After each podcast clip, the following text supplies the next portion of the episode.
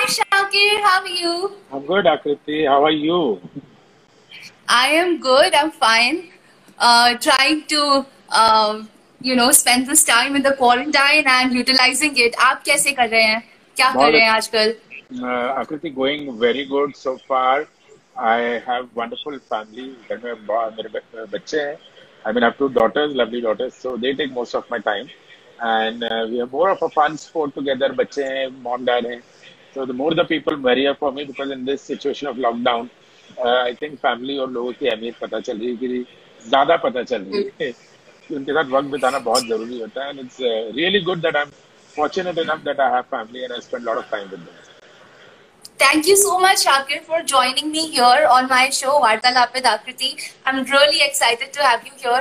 Uh, आपकी personality ऐसी है कि आपको पूरा बॉम्बे जानता है। पूरा बॉम्बे नहीं बल्कि पूरा इंडिया और वर्ल्ड में भी बहुत सारे लोग जानते हैं। आप बहुत ही आउटगोइंग इंसान हैं। आप हमेशा बाहर दिखते हैं आप लोगों से मिलते हैं आप इतने फ्रेंडली और सोशल हैं। आपको ऐसे क्वारंटाइन कर दिया गया है बंद कर दिया गया है in this present scenario how difficult is it Uh, don't think yeah, difficult initially थोड़ा जब एकदम जब इनिशियल डे शुरू हुए लॉकडाउन के तो कभी थोड़ा सा लगने लगा कि एक रूटीन होता था लाइफ का कि रोज तुम बाहर जाओ या किसी न किसी काम से जाओ या वीकेंड पे इवेंट अटेंड कर रहे हो। और प्लस जो हमारी लाइफ और हमारा करियर है हम लोग ज़्यादा ट्रैवल करते रहते हैं। इस हफ़्ते हम इस शहर में अगले हफ़्ते हम अगले शहर में। हर दो तीन दिन में हमारा एक फ़्लाइट होता था हमारी एयरपोर्ट लाइफ होती थी जैसे मैं आपको भी काफ़ी बार एयरपोर्ट पर मिल चुका हूँ।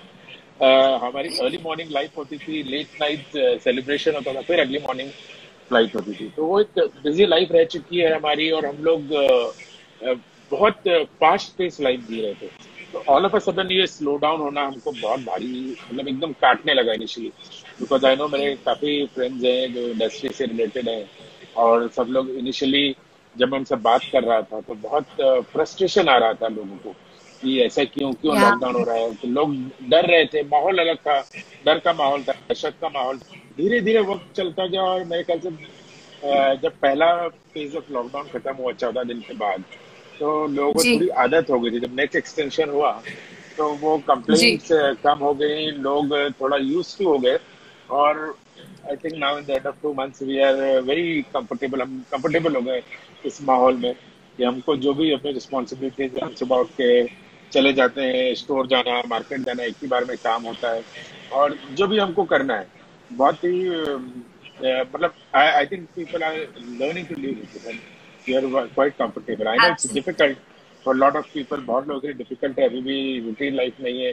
बच्चे काफ़ी इफ़ेक्ट हो रहे हैं जिस जिन लोगों के पास बच्चे हैं वो पेरेंट्स को बहुत बड़ा इशू होता है इस चीज़ को लेके कि बच्चे को क्या समझाए कितना समझाए। उनकी एक ही बच्चे मैंने देखा मेरे फ्रेंड्स के किड्स हैं जो रोज होकर परेशान कर रहे हैं घर वालों पर बोल रहे हैं कि बस बाहर ले चलो गार्डन ले चलो या they want to go out you can't help it So I think everybody is coping up with this situation different, and everybody is learning to grow and come out of this in a better way. Yeah, I think it is something which has affected everyone's life. हमारी life भी इससे affected है and we all are trying to make the best of this time जो हमें मिला है and we are learning to live with this lockdown.